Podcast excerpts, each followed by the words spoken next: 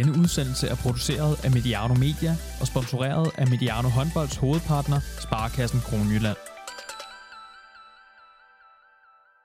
Nu gælder det. I dag, onsdag den 20. april, starter herrenes slutspil. Efter dramaet om den direkte nedrykning, kæmper otte hold nu om fire pladser i semifinalerne. Det er kort og godt slutspil. Det er nu, det skal afgøres, og det er nu, sæsonen når sin kulmination. Og det er det, vi skal tale om med en kendt stemme her på Mediano. Peter Bredstorff Larsen, velkommen tilbage til Mediano Håndbold. Tak skal du have. Og øh, vi kan sige til lytterne, at du er i den grad bevæbnet med tal og data og viden om øh, den danske liga, så jeg kan bare sige, at jeg glæder mig. Øh, sidst vi mødtes, det var i februar, og der talte vi om mulighederne i at anvende data, når vi skal analysere og forstå håndboldspillet. Og det skal vi have en, en række eksempler på nu her, før slutspillet øh, går i gang. Men Peter, før vi lige går i data mode, og jeg, har, jeg kan sige til lytterne, at jeg har bedt dig om at blive så nørdet, som du kan, øhm, så skal vi lige snakke om noget helt andet, nemlig om øh, Færøerne, hvor du jo er landstræner. I har været i et kvalifikationsspil med, med Tyskland. Hvad var det for nogle kampe? Nå, men det var jo fantastisk, at vi øh, med baggrund, ja, med baggrund først i et rigtig fint kvalifikationsspil mod Letland og Italien og Luxembourg, fik lov til at komme videre i det her VM-kvalspil, og så var det selvfølgelig lidt trist, at, at vi blev vi kom videre omkring Hvide Rusland på grund af krigen, men øh, kunne så glæde os over, at vi fik lov til at spille mod Tyskland, øh, og det var jo fantastisk for færgerne at skulle spille en kamp i Kiel, selveste Kiel, øh, katedralen. Så der var nogle af mine færøske spillere, det, var, det kan godt være, at det var sidste gang, der var også nogle gange, der var også nogle gange, jeg tror, det kun var første gang. Men det var en kæmpe oplevelse, og faktisk var det nogle rigtig gode præstationer, og det kulminerede med, at vi var foran med pausen oppe i, oppe i færgerne, oppe i Torshavn med en halv med, med flere hundrede, der ikke kunne se. Og øh, det var helt fantastisk at opleve øh, øh, den stemning, der er på sådan en opkommende nation, der slet ikke er vant til at spille mod, øh, mod så dygtige hold. Så øh, jeg synes bestemt, at øh, ugen blev et skridt mere på vejen, som, øh, som ingen ved, hvor ender, men øh, men færgen er på vej på et eller andet niveau. Hvordan oplevede tyskerne, tror du, at spille, at spille op i Torshavn mod jer? Jamen altså, det var, de, de er jo vant til alt, de her internationale topspillere, så de, det selvfølgelig, det var, det var jo ikke på den måde intimiderende, men jeg tænker at de var blevet lidt overrasket, og Ja, jeg tror da ikke, det var meningen, de skulle have bag ved pausen. Det fik de så også lavet om på, men så, så det, var, det var rigtig fint. Nu bliver jeg bare nysgerrig. Hvordan var stemningen så i jeres omklædningsrum i den pause? Nå, men den, øh, det, det var klart, den var jo rigtig god, og måske var den også for god. Øh, der blev, man glemte måske, der skulle en halvleg mere til, men øh, vi løb måske lidt tør for evner, og måske også lidt ressourcer. Fred være med det. Vi var stolte af præstationen, og vi fik jo lov til at måle os med nogle af de dygtige, og, og bruge det jo aktivt i retning af det EM-kval, vi skal i gang med her i efteråret. Dejligt, og det kommer vi helt sikkert også til at følge op på.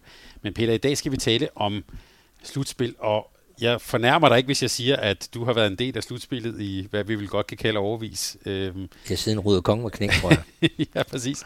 Og jeg har også lagt mærke til, at undervejs, når der er de, alle de her diskussioner om øh, turneringsstruktur, så er du altid i den stemme, der melder dig som meget glad for slutspillet. Hvorfor er du egentlig så glad for, for slutspillet?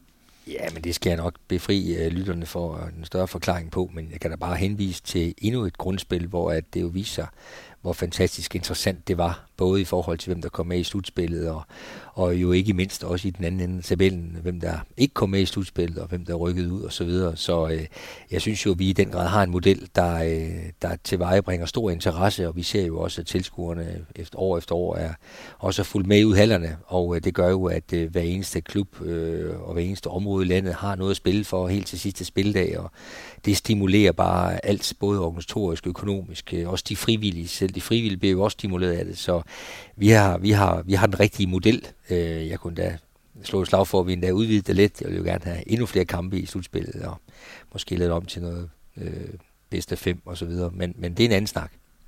Som, vi, ja, som de er i gang med lige nu i Sverige. Øh, mens vi taler sammen, kan jeg sige, at CVH for Luki nu skal ud i den femte kamp. Øh, men, men, men det her med, med at spille slutspilskampe, er det, er det, øh, jeg vil ikke sige, at det er en anden sportsgren, men er det egentlig noget helt andet? Er det nogle andre typer kampe, man spiller? Er det øh, en anden del af, ja, det er en helt ny sæson, der begynder, eller hvordan, hvordan tænker du på det?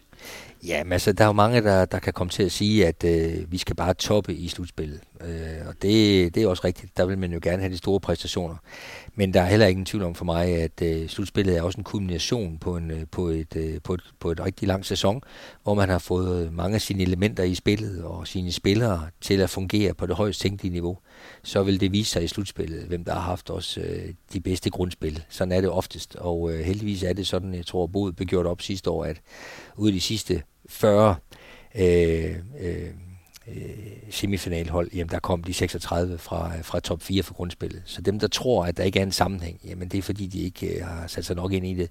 Og heldigvis, vil jeg sige, er der jo en sammenhæng. Altså det er sådan, at, at, at, at tingene følges ad, og, og derfor bliver slutspillet jo også en form for kulmination, hvor, hvor man så måske topper det, man har gang i. Og det vil man sige, at, at spillerne har selvfølgelig nogle flere procenter i de her afgørende kampe, øh, hvor alt står på spil.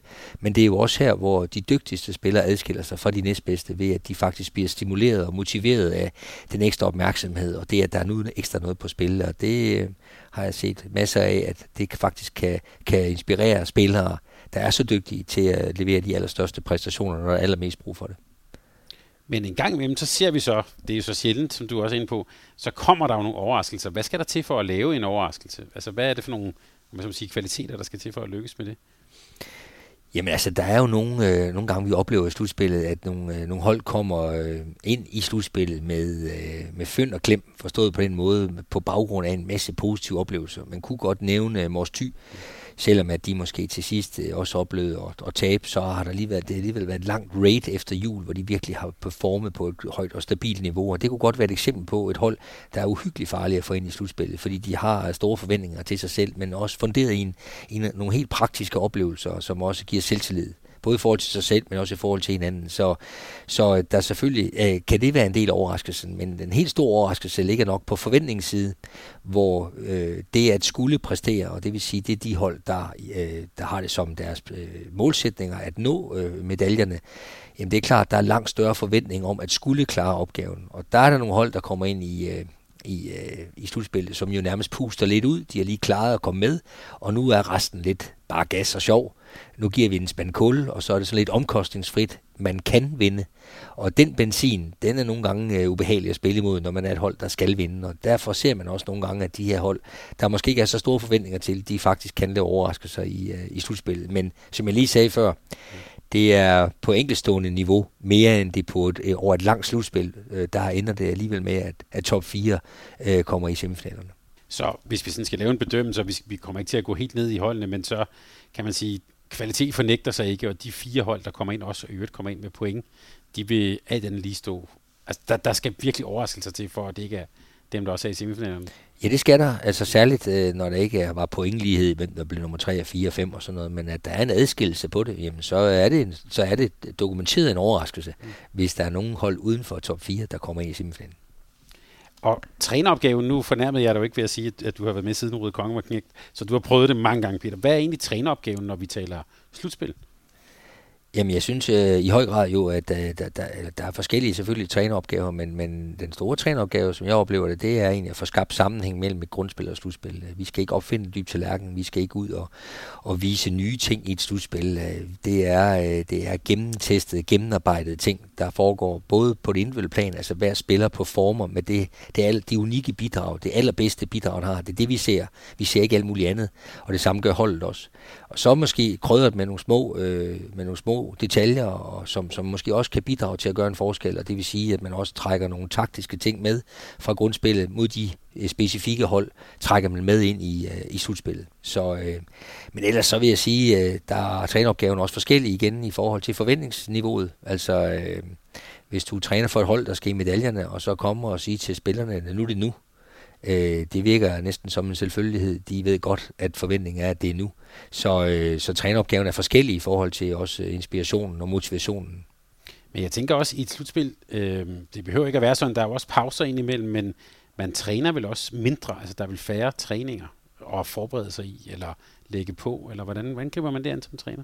Jamen altså, det er jo også fordi, det er meget forskelligt, de der slutspil, og i år, som jeg lige har set planen, jamen, så er der faktisk lige pludselig en stor break, mm. pause mellem et kamp 2 og kamp 3, øh, så det er også lidt forskelligt for år til år, hvordan det er planlagt. Øh, så du har ret i, der kan ligge nogle ting i det også.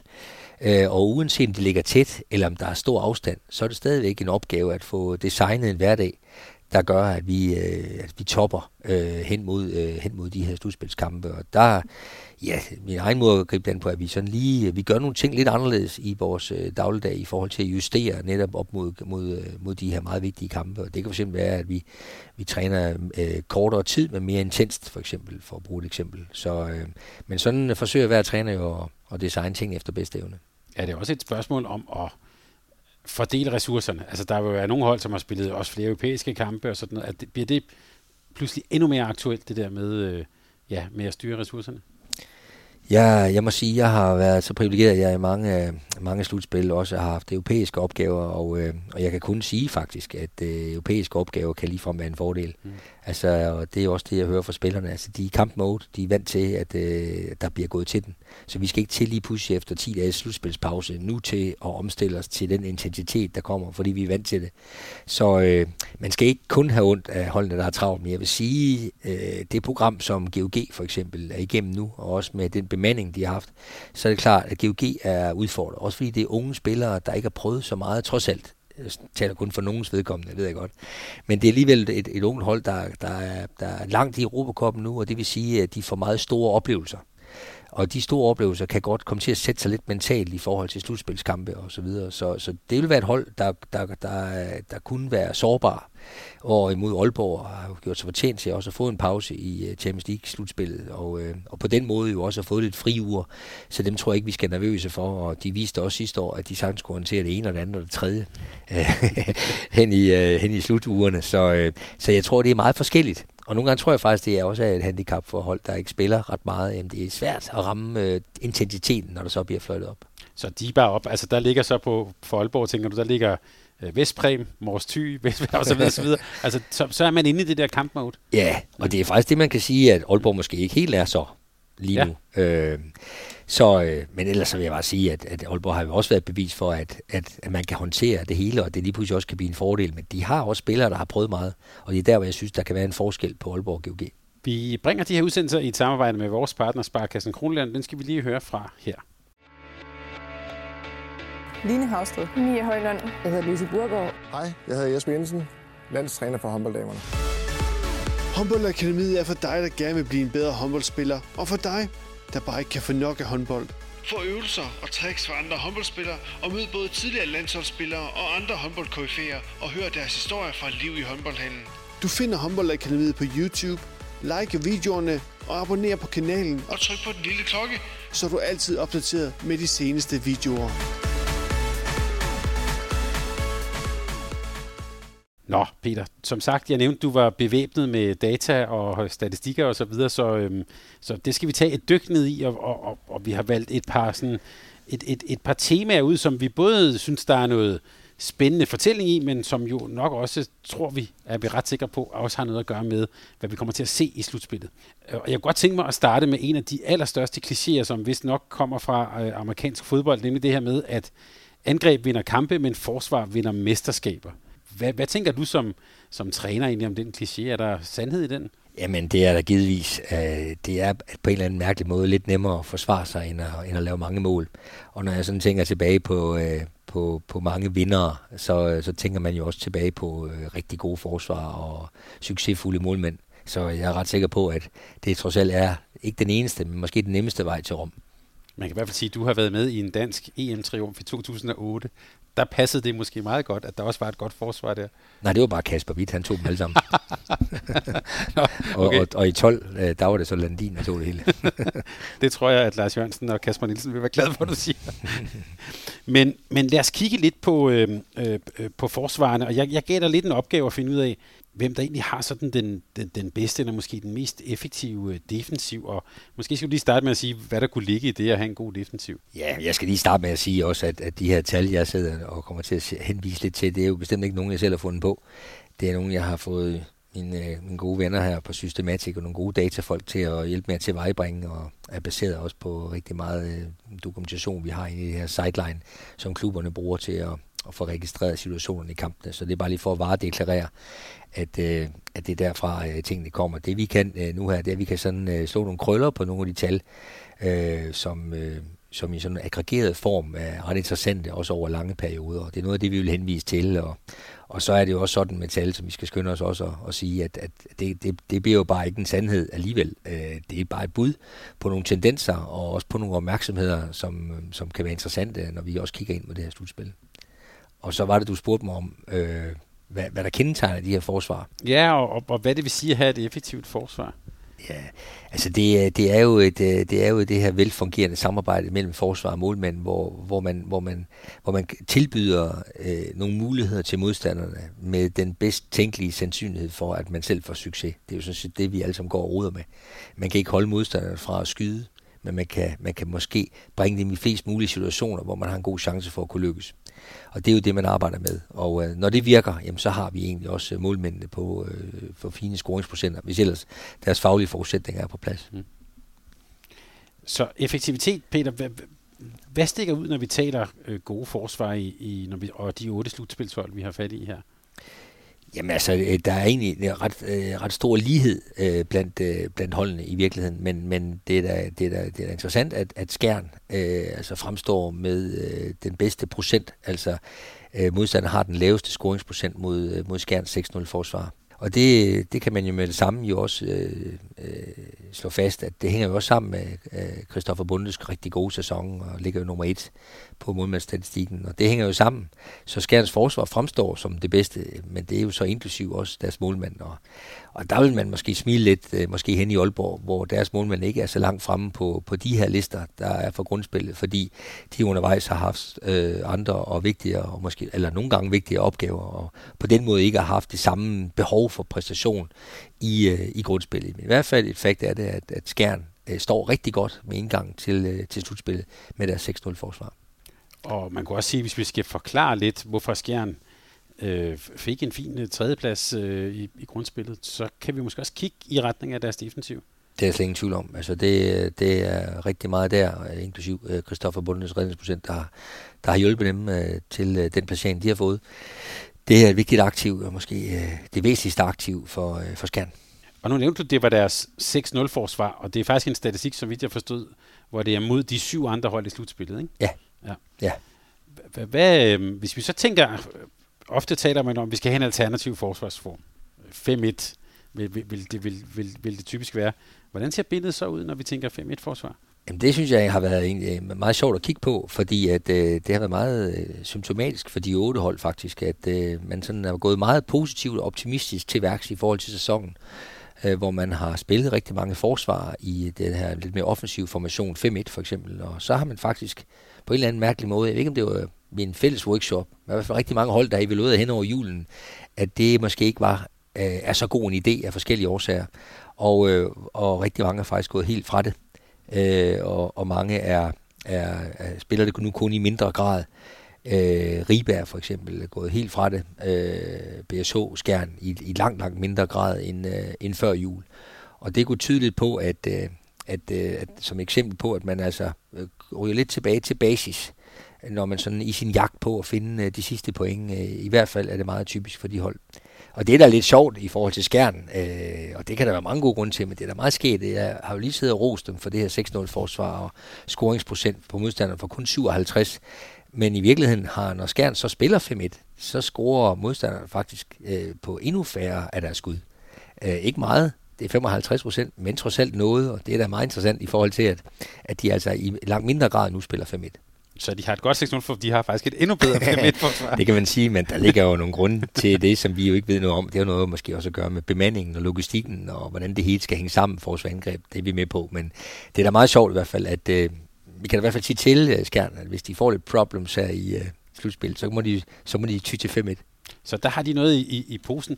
Men det er jo interessant, som du siger, at der faktisk er nogle af holdene, der har lagt det i mølposen. Altså ofte vil man sige, altså du nævner, at man har startet sæsonen, vi har været på træningslejr, vi har forberedt forskellige, og så går vi lidt fra det igen, når, det bliver, når vi kommer under pres. Ja, men der kan jo også være andre grunde, øh, for eksempel i øh, Ribe Esbjerg, hvor man øh, har et trænerskift, øh, som jo betyder, at der bliver lige pludselig bliver lagt mere vægt på 6-0 uden at Anders Thomsen kan dokumentere, at, eller hvad man siger, at modstandernes scoringsprocent er blevet dårligere. Altså, det, det er egentlig nogenlunde det samme som efteråret, men man gør det på en anden måde, og det kan der være mange gode grunde til. Det kan handle noget om tryghed, og det kan også handle noget om organisering af de spillere, der er, og hvad, hvad passer bedst til dem. Men sådan set på bundlinjen, der, der kan de ikke sige, at det er blevet bedre på den del, men der kan være mange andre gode grunde. Trygheden måske også i den måde, vi spiller vores forsvars på og sådan nogle ting. Og så er der selvfølgelig også Aalborg, som ikke har spillet ret meget 5-1-forsvar, og det, det, det kan der være mange gode grunde til, men vi ved jo godt, at, at de har et 5-1-forsvar. Men de har ikke brugt meget krudt på det, og jeg har da også lagt mærke til, at, at, at de måske ikke har brugt så meget, som jeg havde troet, for jeg øh, savnede Savstrup i den forbindelse er selvfølgelig stort, og så måske er det, fordi de ikke er helt tilfredse med det, eller også er det, fordi at de også bare ikke har været presset nok i rigtig mange kampe, og derfor ikke har følt andet end til at bruge det. Men som træner vil man gerne have noget i, møl i posen, til når det går for alvor går løs. Tænker du det? Ja, men igen, øh, så vil det være, så vil det for mig jo selvfølgelig være bedst at have noget i posen, som er testet og afprøvet og mm. dokumenteret og også kunne fungere.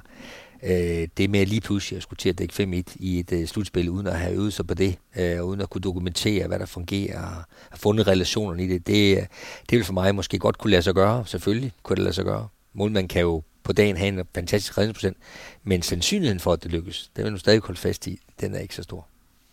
Så, så jeg hørte også lidt sige, en lille pil op til, til Aalborg, de har måske også noget at gøre godt med på det. også her. Det vil, det vil vi tro. Så øh, en anden ting, som jeg, som jeg godt vil, vil, vil bede om at dykke ned i, det er 7 mod 6 angreb. Ja. Øh, som jo, ja, ja, man kan sige, har vi helt overordnet, har vi en formodning om, at det kommer vi til at se en del til i slutspillet? Ja, det synes jeg, vi har. Altså også fordi, at holdene har faktisk øh, spillet flere 7 mod 6 øh, angreb i foråret ind i efteråret. Mm. Så der er en stigende tendens til antallet af angreb i 7 mod 6 sådan over en bred kamp.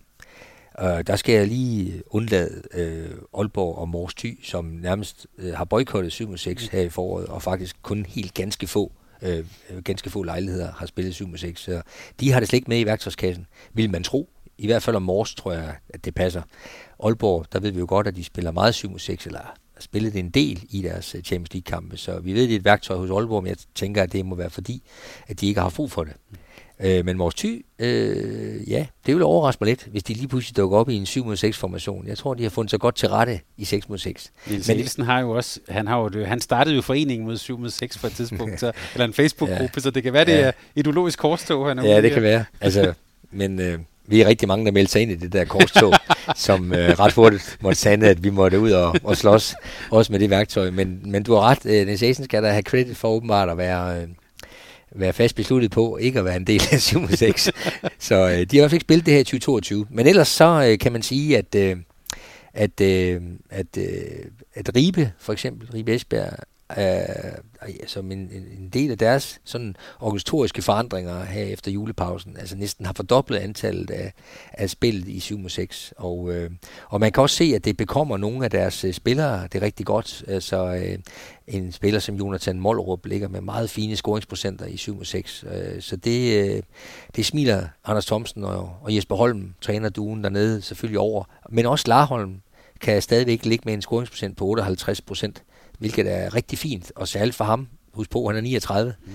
Og når man så kender til Larholms måde at spille håndbold på, så kan vi også godt forstå, hvorfor at det selvfølgelig er fint for Larholm. Fordi han har jo de der ubehagelige tredje skridt langt hen mod målet, tæt på forsvaret, og kan også godt lide at hænge lidt på forsvaret. Og uden jeg kan dokumentere det i billeder, så, øh, så kan man se for sig, at han altså får flere og bedre situationer tættere på mål i 7 mod 6, end han ville have fået, hvis det var 6 mod 6. Så det gør også, at Larholm på scoringsprocenterne er rigtig, rigtig fin med, og også er slutspilsklar på det område.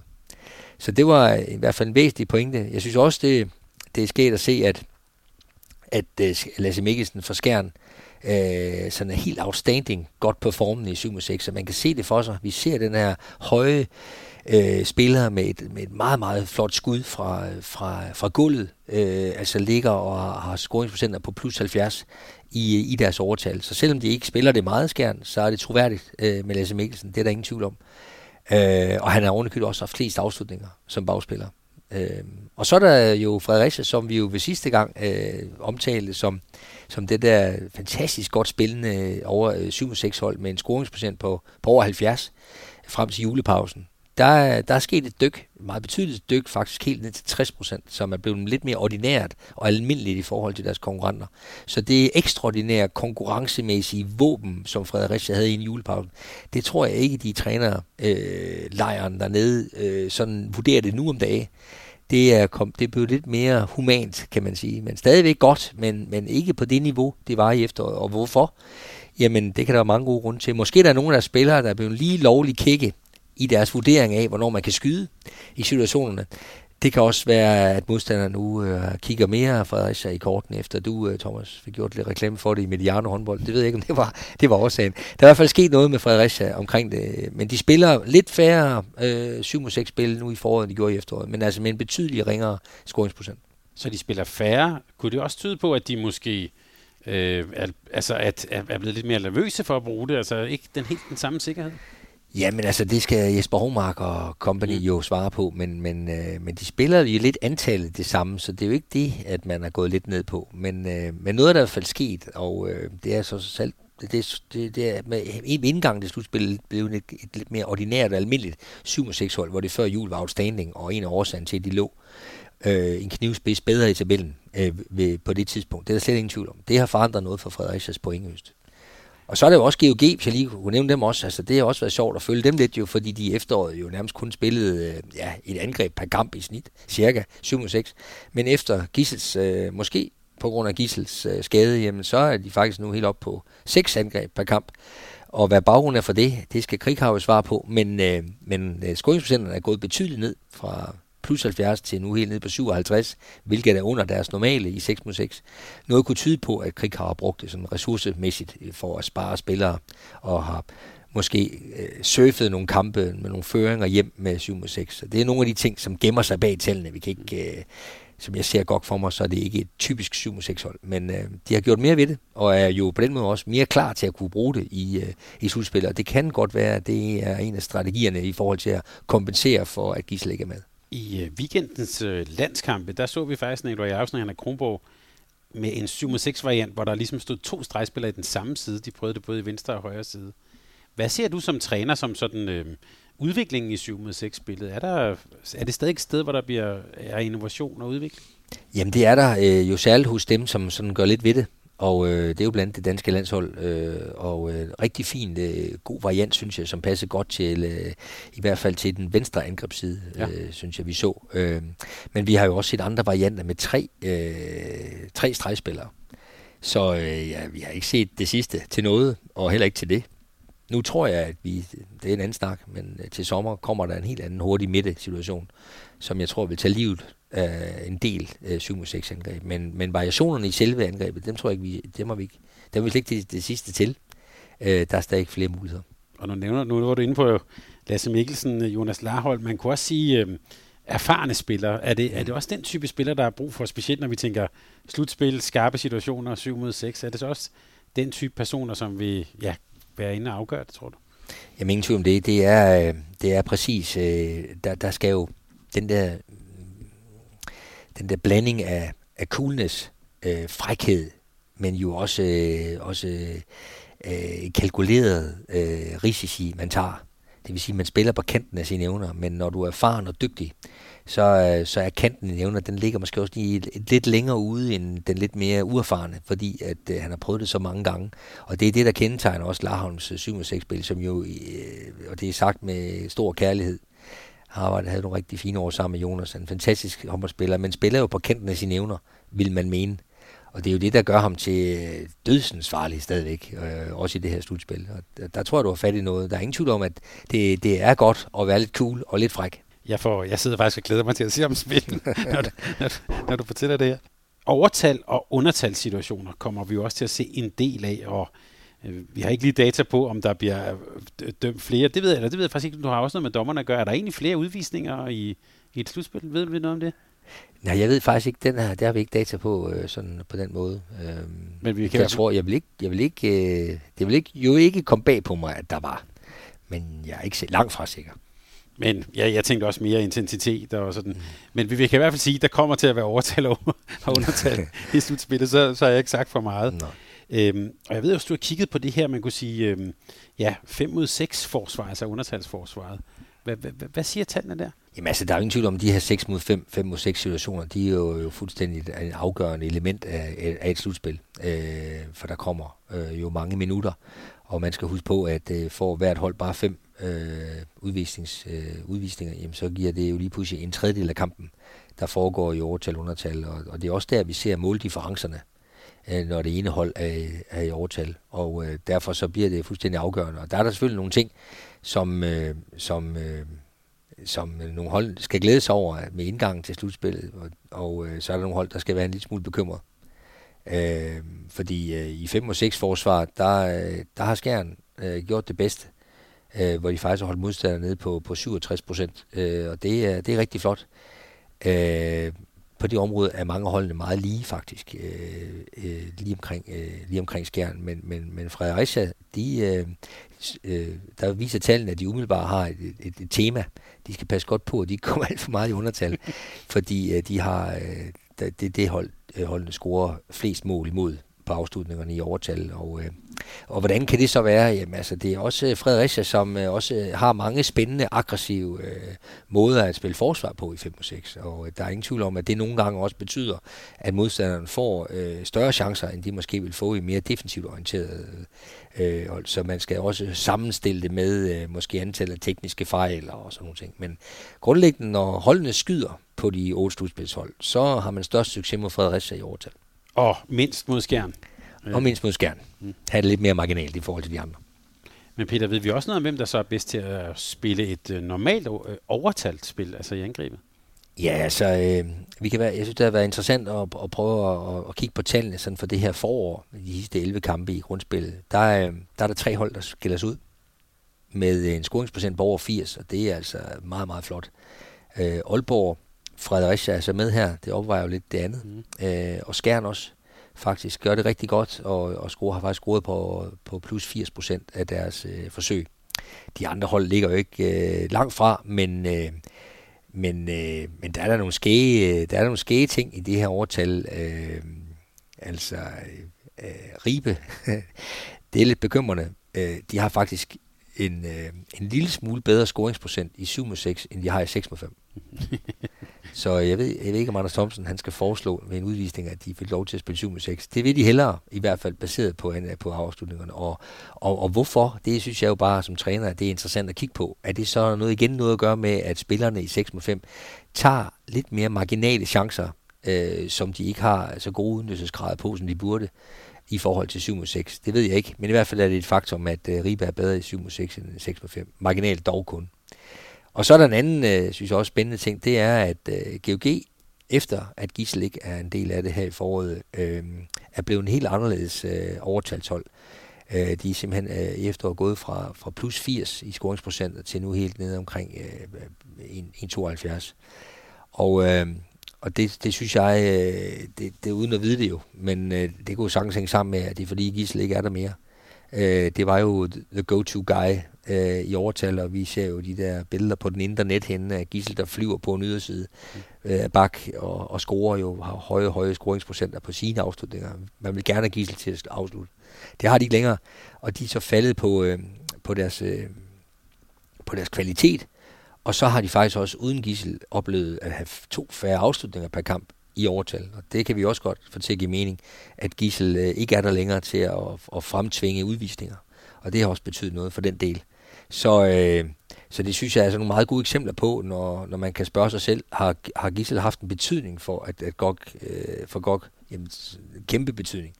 Det betyder bestemt ikke, at Emil Madsen ikke har spillet fremragende og gjort det rigtig godt, og man har også gjort det bedre, end man kunne forvente, men, men Gisela er sådan en unik spiller, at øh, det har betydet noget for kvaliteten i GOG, det er der jo ingen tvivl om. Og det har været svært selvfølgelig på så kort tid at, at, at erstatte det. Da du så uh, øh, GOG spille også til, til, til Final Four uden Gissel, hvad var det så for et hold, du så der? Altså, at spiller de også på en anden måde? Jamen det er klart, de, øh, de har måttet omlægge øh, en del af deres spil. Ikke? De har jo de har jo ikke de dueller længere fra, fra Gissel, ikke bare på højre bak, men havde dueller alle steder på banen af mm. Gissel. Mm. Så der har de jo mistet utrolig meget øh, øh, gennembrugskraft. Øh, vi var inde på det her med udvisninger, men jo ikke mindst også i, øh, i, at, i at, at, at skaffe rum øh, til de andre overtalsspillet den anden vej i banen. Det, det er klart, det er forsvundet.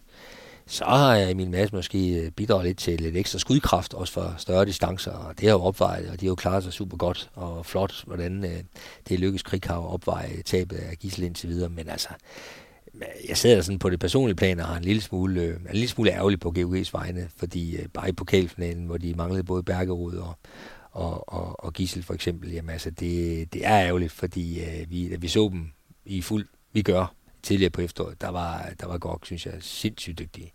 Så øh, vi håber, at de, øh, de kan lykkes alligevel. Det vil, det vil være fortjent øh, oven på det flotte grundspil, selvom vi ikke spiller med fortjent i slutspillet.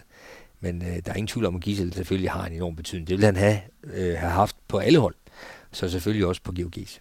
Og så kan vi måske bare sige, at så skal Morten Olsen nok heller ikke slå ud efter folk. Det er nok en dårlig idé i de der, i, i de der efter seks, var det efter seks minutter, tror jeg. Ja, det må han, øh, det er sikker på, han godt må udskyde til efterkampen. Og hvis vi lige skal lave en, nu får jeg bare lyst til at lave en lille en. Er det noget, de andre hold har set efter? Ham kan vi tige. Ej, jeg synes også, at Morten Olsen skal have ros for altså, utrolig professionelle håndboldspillere, der, der ved alt om, hvad det vil sige. Og, og man kan også sige, at uh, Morten Olsens benzin er også, at, uh, at der bliver gået til den, og, og han bliver tiret. Det er også det, der frembringer normalt rigtig gode ting hos Morten. Mm. Jeg synes, øh, det var et enkeltstående tilfælde. Det er faktisk ikke noget, jeg har set så meget af. Selvom han selvfølgelig godt kan opleves snakke vel rigeligt med både dommer og modspillere, så uh, han har altid oplevet det som noget, der var benzin på hans eget bål, mere end det var for at at skabe sådan nogle situationer, som han selvfølgelig og, øh, ikke er interesseret i. Det er jo med til at forringe hans holdsmuligheder. Og han har jo også en god øh, hvad hedder det, karriere foran sig som dommervejleder i TMS Ringsted. Det kan vi så glæde os til, når han skal øh, der til at være træner. Peter, det sidste emne, vi, øh, vi skal dykke ned i, der, øh, der har jeg bedt om at kigge på, man kan sige ikke bare på hold, men også kigge på nogle øh, ja, individer på nogle af spillerne. Øh, og en, øh, en, en, en, en, øh, en statistik, en datamængde, som jeg ved, du har forberedt, det handler faktisk lidt om ja, tekniske fejl per mål. Prøv lige at sige lidt om det, om det tal. Jamen det er egentlig bare, at, øh, at øh, det er jo interessant at kigge på. Øh, altså vi bliver tit, øh, vi bliver tit øh, imponeret, når, når spillerne laver mål, og, og også når de laver assist. Øh, men det er jo også interessant at, at kigge på, hvad, hvad, er, hvad er prisen for målene og også for assistene. Og øh, derfor er det interessant at, at kigge på, hvor mange, hvor mange tekniske fejl bliver der produceret i forhold til en, til en assist, eller hvor mange, hvor mange fejl bliver der produceret i forhold til et mål. Fordi hvor der handles, der spilles der, og de dygtigste skal jo have lov til at lave fejl, fordi de også producerer så mange godbidder til holdet. Så selvfølgelig. Men balancen i det, og den fornuftige balance, det er også det, der kendetegner den rigtige dygtige i forhold til den mere middelmodige. Og der, øh, der er der jo virkelig nogle spillere, der spiller på et kæmpe højt niveau. Øh, og, øh, og der er også mange gode eksempler. Hvis vi tog Aalborg som eksempel, jamen så Felix Klar er jo bare outstanding, altså ud over bidrag med mål, og jeg tror endda, han er topscorer i Champions League, øh, og også bidrager med, med, med, med læsevis af, af assist, så, øh, så er det faktisk med en meget, meget lav fejlmarken per mål, han også, øh, han også øh, leverer. Så han spiller utrolig sikkert på et absurd højt niveau, kan du sige. Hvorimod hans, øh, hans nye makker, Aaron Palmerson, som vi jo også øh, elsker at se øh, bare på almindelig afleveringsteknik og skudteknik, der er det jo en fryd for øjet. Men, men det er da også meget sket at kigge ind i tallene, fordi vi har da også noteret os, at det jo øh, også er lidt op og ned. Og der er jo heller ikke, øh, det er heller ikke sådan tydeligt, ham der har den, øh, den allerstørste rolle på holdbeholdet, er jo en, en indskifter, eller en spiller, der har ligget og skiftet lidt med, med Læsø i de sidste mange kampe. Øh, og han, han har også i grundspillet faktisk spillet med, med meget, meget høj fejlprocent per mål. Så vi har fået nogle godbidder for Palmerson, men Aalborg har også oplevet mange fejl. Øh, helt øh, på en, altså 0,9 fejl per mål. Så vi får et mål, så får vi næsten også en teknisk fejl. Og det er ikke meningen for en topspiller. Så kan man sige, hvad, hvad er dog det for noget? Det kan man jo godt, øh, der kan man jo så og gisne om mange ting. Jeg kunne da pege på, at det er fordi, han måske ikke er helt spillet ind på Aalborgs hold. Og øh, jeg kan også pege på en, en faktor, der måske er endnu vigtigere, at øh, det her det er også et motivationsspørgsmål for Palmersen. Det er selvfølgelig lidt trist at sige, men det er der ingen tvivl om. Han er jo spilleren, som når man har oplevet ham gennem mange år på de store scener, så er han som regel altid til stede, når, når tingene spidser til i Champions League eller de store mesterskaber. Men vi har jo også set udfaldene, og øh, jeg synes senest vi så i finalen i øh, pokalturneringen, at, øh, at Aalborg i den grad manglede indsatser fra Palmerson, da, da GOG jo kom meget tæt på. Der var det trods alt, synes jeg, Palmersen, der afgjorde kampen. Og der så vi, der så vi den store værdi, han har for, for, for Holborg på dagen, og det kendetegner måske også, eller det kendetegner også Palmersen i virkeligheden, at motivationen afgør lidt øh, kvaliteten.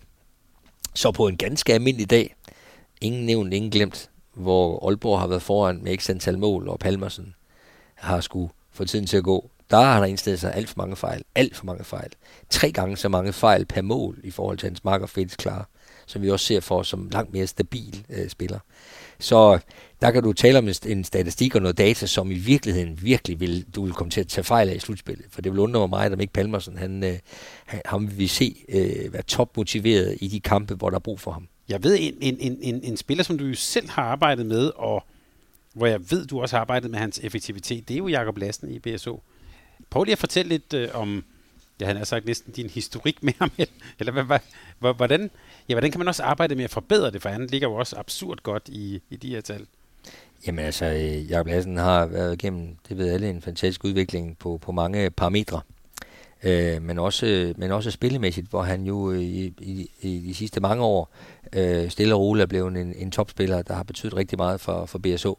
Og øh, det er han blevet, fordi han jo spiller med en, øh, en øh, faktisk rimelig absurd øh, scoringsprocent. Og hvis nogen kan huske tilbage i 17, jamen der var spillet han faktisk fløj næsten hele sæsonen i stedet for Johan Hansen og kom ud af sæsonen med den bedste scoringsgennemsnit.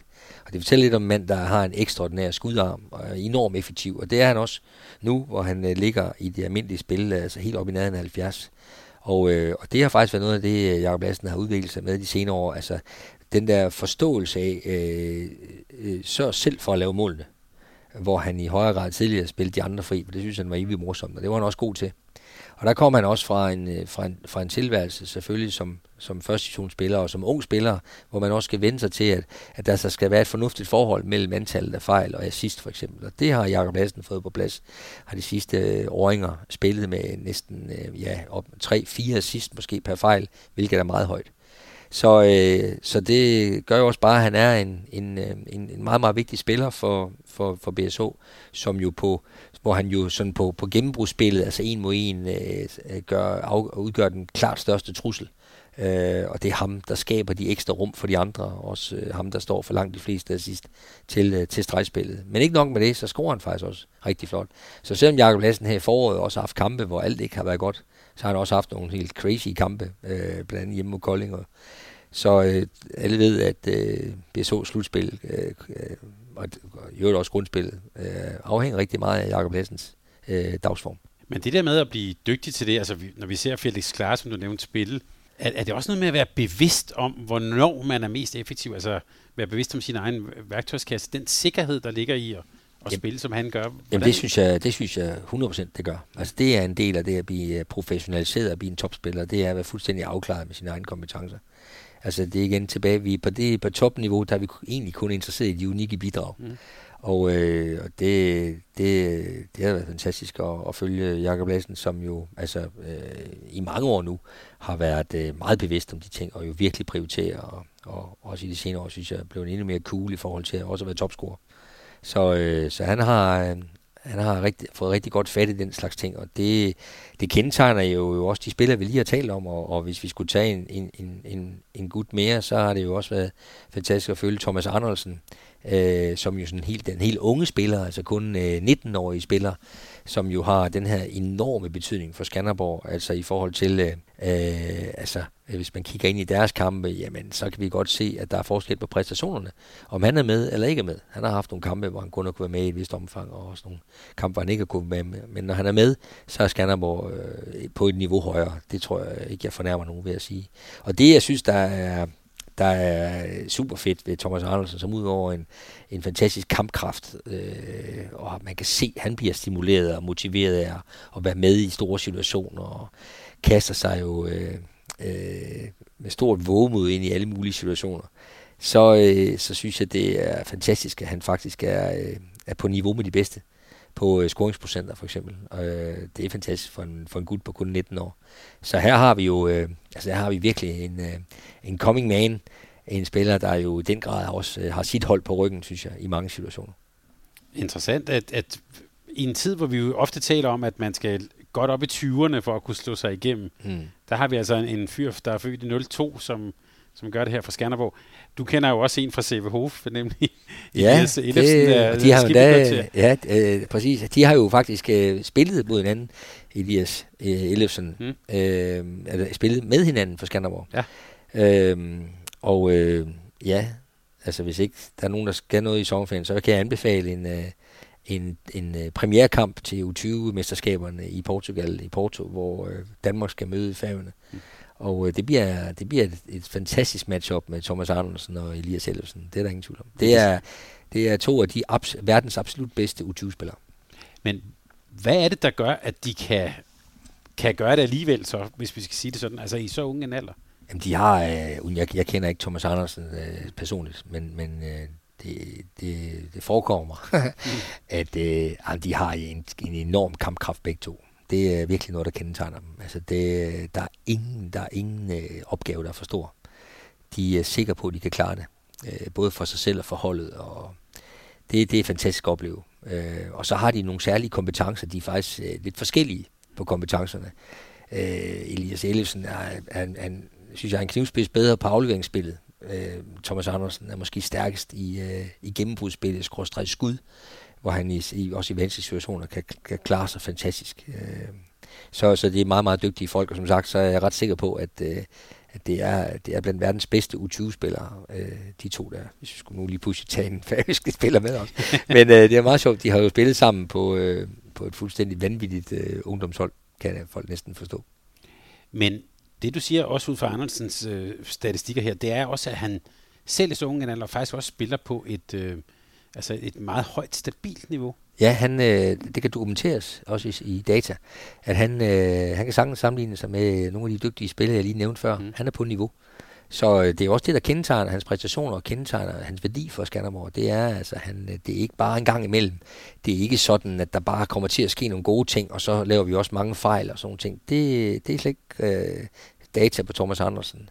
Meget, meget flot øh, data i virkeligheden, der bare understøtter det øjet har set i løbet af sæsonen. Og Peter, her til sidst, jeg ved, du faktisk skal ud og se den unge mand om lidt, øh, mens vi optager her. Øh, udsendelsen kommer nok først ud efter, øh, at Skanderborg spiller sit, sin første slutspilskamp. Hvad glæder du dig til at følge i, i, i det her slutspil? Jamen, jeg synes jo bare, det er fantastisk. Jeg, jeg, jeg elsker jo at se de her kampe, for jeg ved, hvor meget det betyder for holdene, og, og, øh, og jeg glæder mig til at se, hvordan holdene løser de forskellige situationer, og, og hvem, hvem der kan få tingene til at, at, at lykkes også. Altså, hvilke spillere præsterer nu i det her slutspil? Kan vi bare tage en lille linje for grundspillet, eller dukker der nogle af de her navne, vi lige har også snakket lidt om i dag, dukker de op, og er der, er der nogle taktiske ting i posen? Hvad betjener holdene sig af og sådan ting? Det er jo sådan nogle nørder som mig, der sidder og kigger lidt på det her. Og så vil jeg da så sige i øvrigt, altså, det er også meget hyggeligt for mig egentlig at, at hygge mig med påskeliljerne. Og, fordi normalt så plejer jeg jo at sige, at de bedste hold spiller, når vejret bliver allerbedst. Mm. Og øh, jeg har været heldig at være med i mange af de kampe, og, og nu øh, synes jeg faktisk også, det er meget hyggeligt at, at lægge mig lidt tilbage og, og nyde, nyde øh, de fede håndboldkampe, der kommer ud i halen nu her. Og så er der jo den lille detalje, at der også er ordentligt med tilskuere med her, så det kan vi også glæde os til. Det kan vi også glæde os over. Peter Bredstof Larsen, tak fordi du var med her og delte nogle af de rigtig gode pointer fra ud fra det data, som du arbejder med her, med, her på Systematic, hvor vi sidder. Tak fordi du var med. Selv tak. Og der er bare at sige til dig og til lytterne, rigtig godt slutspil. Jeg kan love, at vi kommer til at følge op på det her på alle mulige måder. Vi glæder os. Tak fordi du lyttede til en podcast af Mediano Håndbold. Hvis du kunne lide udsendelsen, så husk at abonnere på Mediano Håndbold, der hvor du hører podcasts. Så får du den seneste udsendelse serveret direkte til dig. Du må gerne fortælle dine venner om os, og husk at følge os på Facebook, Twitter og Instagram. Mediano Håndbold kan lade sig gøre, takket være Sparkassen Kronjylland. Vi har gået hånd i hånd siden foråret 2018.